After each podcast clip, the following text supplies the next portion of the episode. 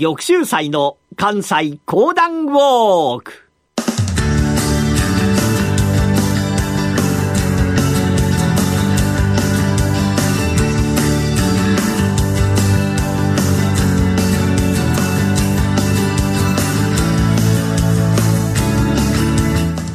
玉州祭の関西講談ウォーク。この番組はなにわの講談師玉田玉州祭さんにこれまで歩いてきた歴史上の人物や出来事にゆかりの深い関西のさまざまな土地をご紹介いただきます。今月お届けしているのは明智光秀のお話。それではこの後玉州斎さんにご登場いただきましょう。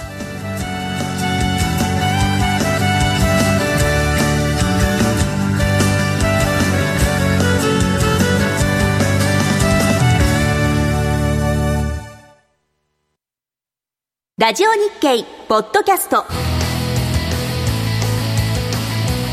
過去に放送した番組の一部やポッドキャスト限定の番組を iPod などの MP3 プレイヤーでいつでもどこでもお聞きいただけます。詳しくはラジオ日経ホームページの右上にあるポッドキャストのアイコンからアクセス。皆さんこんにちは。講談師の4代目玉田玉秀祭でございます。関西講談ウォーク今月は明智光秀ゆかりの地に残ってございます。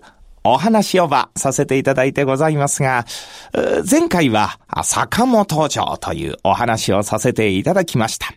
その坂本城を出立いたしまして、明智光秀が向かいましたのが丹波、そして笹山と呼ばれる地でございました。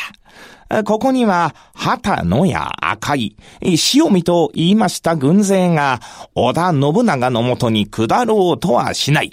ここを倒さなければいけない。明智光秀は考えた。坂本から、いちいち出陣していたのでは、これは非常に遠い。なんとか、丹波口、抑えるために城を傷ついた方がこれは便利である。こうして彼が考えまして作り上げましたのが亀山城でございました。さあ、この亀山城にありまして、いかにして旗の赤い塩ミラを倒すか考えたわけでございますが、そこから何度も何度も出陣しても、ところがやはり血のりというものが地元の方にございますから、光秀様、やはり落とすことはできませぬ。光秀様、やはり敗軍でございます。光秀様、また負けてしまいました。うーん。やはり、地の利というものは大きいものじゃ。一体どうすればいい？よし、その方ら、このあたりの地形というのを調べてまいれ。さあ、明智光秀石膏オーバー放ちます。それまであまり詳しく分かっていなかった地形というものが分かってくる。なるほど、なるほど。笹山の旗の丹波の赤い。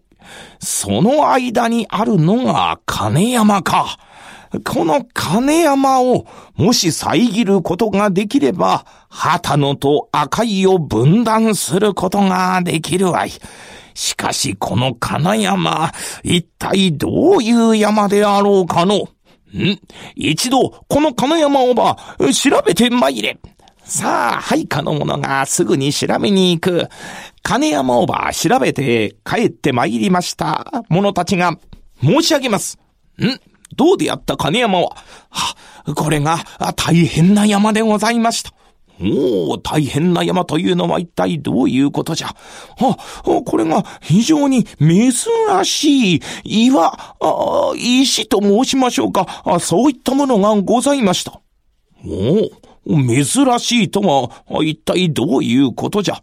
は、これが鬼の架け橋と、こう申しまして、まさに、笹山の旗の丹波の赤い、それをちょうどつなぐ場所にある大きな大きな岩でございます。二つの大岩が倒れ込みまして、あたかも橋のような形をしているんでございます。ほほ珍しいものがあるものじゃな。一体どういう言われがある？はあ、これが不思議な言われがございまして、あの、大江山というところには鬼がいるそうでございますけれども、その鬼がかけた橋であるというのが、地元の者たちが言うてございます。ほうほう、なるほど。鬼がかけた橋か。はははそれは面白いな。よし、その金山、そこに再び鬼おばおこうではないか。明智光秀という鬼をな。このように言いますと、この金山の上に白おば築き始めた。これが金山城でございます。さあ、この金山城は敵陣のど真ん中。そのど真ん中にありまして、旗の赤いおば攻めて参ります。旗の赤いも金山城ができるまでは、お互いが大変な時には相手を助けに行くことができた。ところが金山城がその間にありますから、なかなか相手を助けに行くことはできません。はい。赤いの軍勢が攻められておるぞ。なんとかしなければならん。なんとかならんのか。旗野がこのように申し上げましても、配下の者たちが、ダメでございます。我々の行くとには、そこには常に明智光秀の軍勢が、うーん、ならんならん、なんとか赤いを助けなければならんのじゃ。一方、赤いの方も、旗野が攻められているという話じゃ、旗野を救わなければ。なりませぬ。間には明智の軍勢が、お互いがお互いを必要としてございますが、相手を救いに行くことができない。明智光秀、もともと自力がございますから、一つ、また一つと、白オーバー落として参ります。どんどんどんどんと落ちて参ります。旗野と赤い、またそれ以外の織田信長に反対する勢力たち、どんどんと落としていきまして、そしてついに、塩見の横山城までやってまいりました、明智光秀でございました。うーん。この横山城というのは面白い城であるな。はあ、山の一番端っこのところに大きな城を建てておる。まるで竜が伏せているその頭のところに城が建っているようじゃ。うーん。この城、わしが建て直したならば、難攻不落の城ができる。しかしながら塩見はそこまでの力がなかったと見えるな。よし、この横山城を落とし、その後に、この丹波笹山を抑える城を築くこととするぞ。者ども、わかったら、はは、かしこまりましてございます。さあ、これから一気に明智光秀が横山城を攻めてくる。目の前には川が流れている。大きな川も流れてございます。これが自然の堀となりまして、この横山城をなかなか攻め落とすことができません。うーん、まだ落ちぬか。はあ、やはりこの横山城の地というのはいいところに篠が立っておる。なんとかしなければいけないが、いい方法はないものか。明智光秀頭をば絞ってございましたが、うん、そうじゃな。よし。こうなったら、一つ、いい手があるから。さあ、このように明智光秀申し上げますと、目の前に用意をいたしましたのが、冷やでございました。うん。このような、難攻不落と呼ばれておる。また攻めにくい城というものはな、逆に奴らにとっても逃げにくいということじゃ。逃げにくいところに放り込むのが火。多くの火が放り込まれれば、あやつらは逃げ惑、逃げることはできぬ。やっとできることはその火を消すことであるがな。火を消すことに一生懸命になれば、守りが手薄になるはずじゃ。その手薄になったところに、一気になだれ込むから、その方ら、用意をいたせ、支度をいたせ。明智光秀がこのように申し上げますと、家来の者たち、はっという、ずらーっと横山城の矢の車頭距離のギリギリのところまでやって参りますと、明智光秀、よし、火をつけろ。火矢の先端に火がぼっと燃え上がりますと、うて!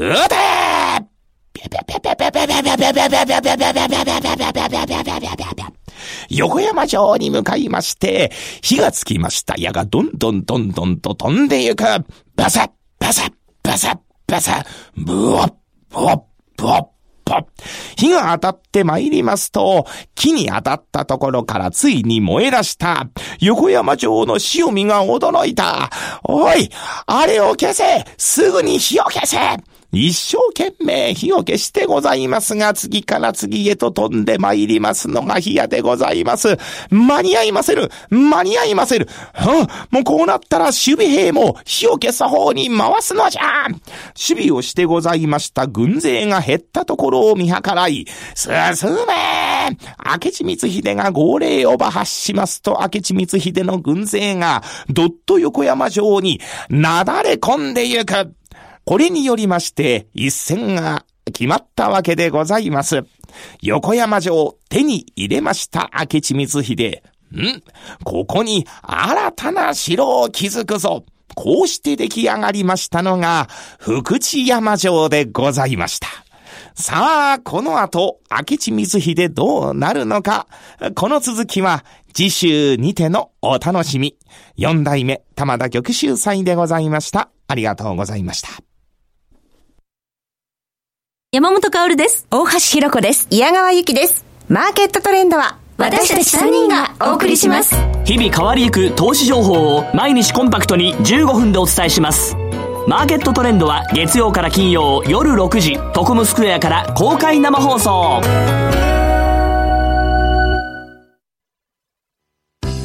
猛攻の末に横山城を落とした明智光秀は、その地を福知山と改め、新たな難攻不落の城を築きます。光秀は堤防を作るなどして川の流れを変えて城下町を築きました。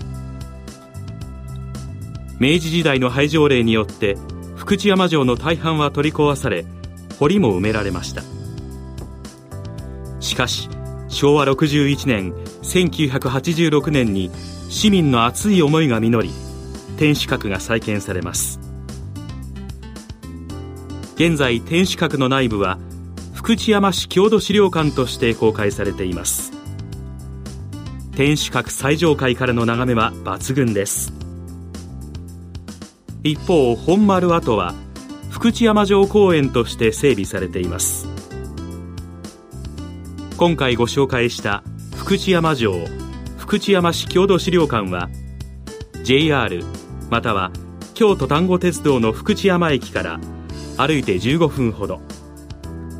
詳しくは番組ホームページをご覧ください。